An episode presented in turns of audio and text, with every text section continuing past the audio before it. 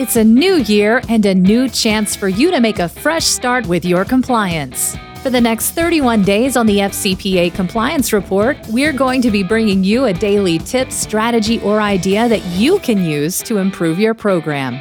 Here's your host, Tom Fox, the Compliance Evangelist. The witness interview.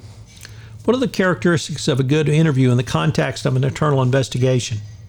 Is there one technique which you can use which will provide the results you want to achieve?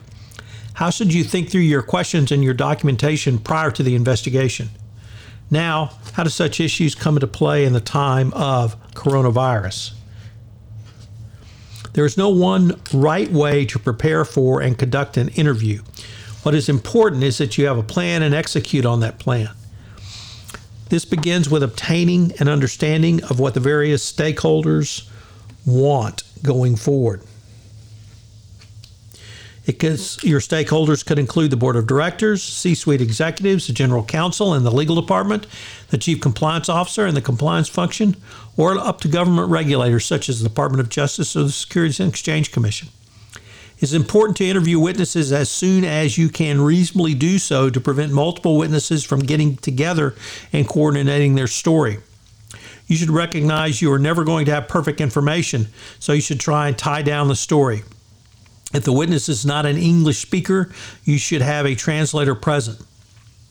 You should also have a second person with you to take notes so you can watch a witness's ex- facial expressions and, if you can do the interview live and in person, their body language.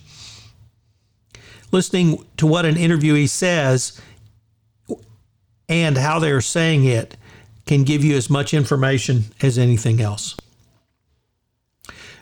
You should also have a note taker who should be free from bias and subjectivity, simply taking down a detailed recitation of the witness statements.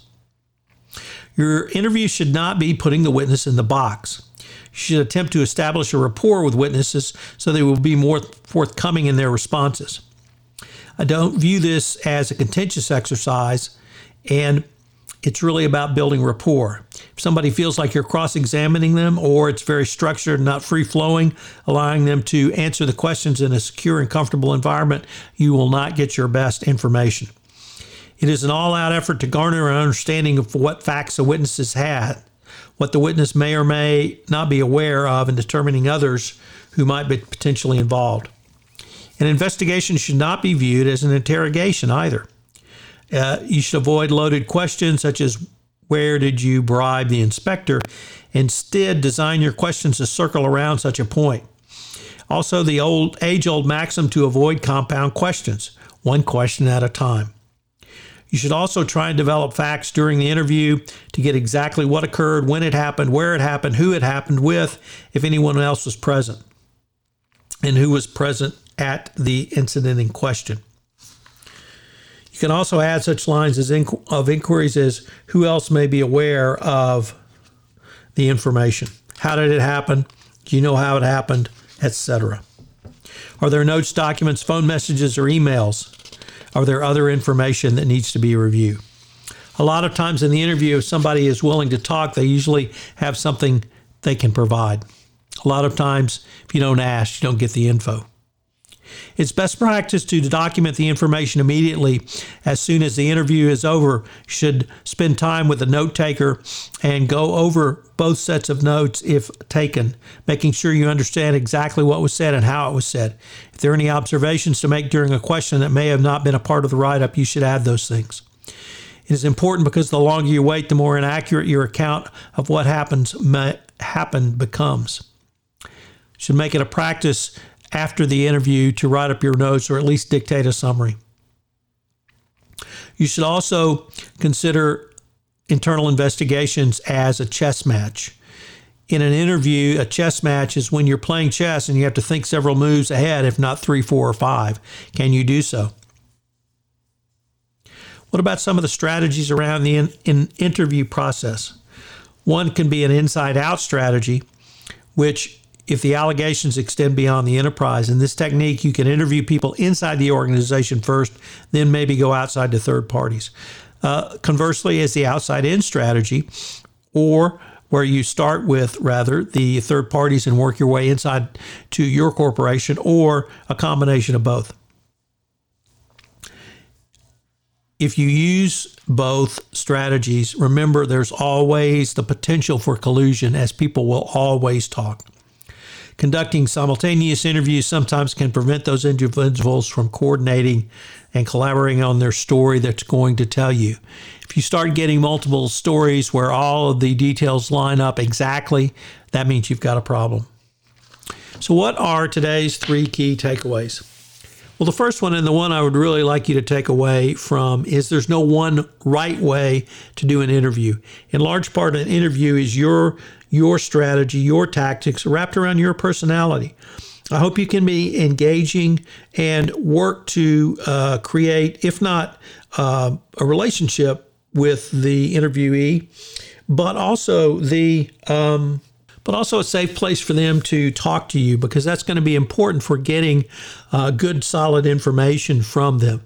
That really leads to uh, point number two, which is the interview should be not confrontational.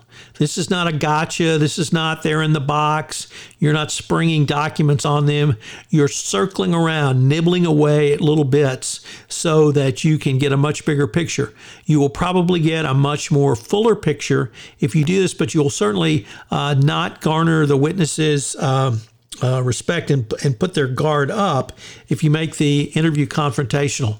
Also, uh, giving the witness respect it can be hugely important in garnering more cooperation and indeed more information out of them.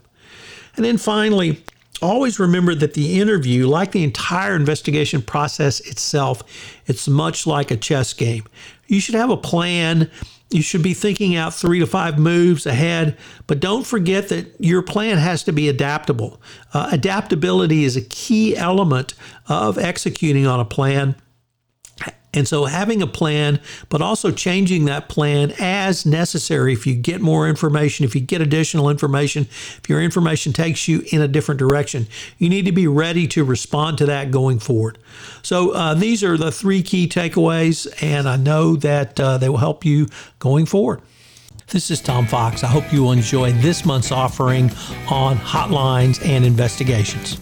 A 31 days to a more effective compliance program. If I could ask you to do so, would you pass on to at least one person this podcast series on the nuts and bolts of compliance as I'm trying to expand my audience base for 31 days to a more effective compliance program? I hope you'll join me again tomorrow where I take up another topic in innovation in compliance. Thanks again for listening. 31 Days to a More Effective Compliance Program is a production of the Compliance Podcast Network. This podcast is a part of the C Suite Radio Network. For more top business podcasts, visit c-suiteradio.com.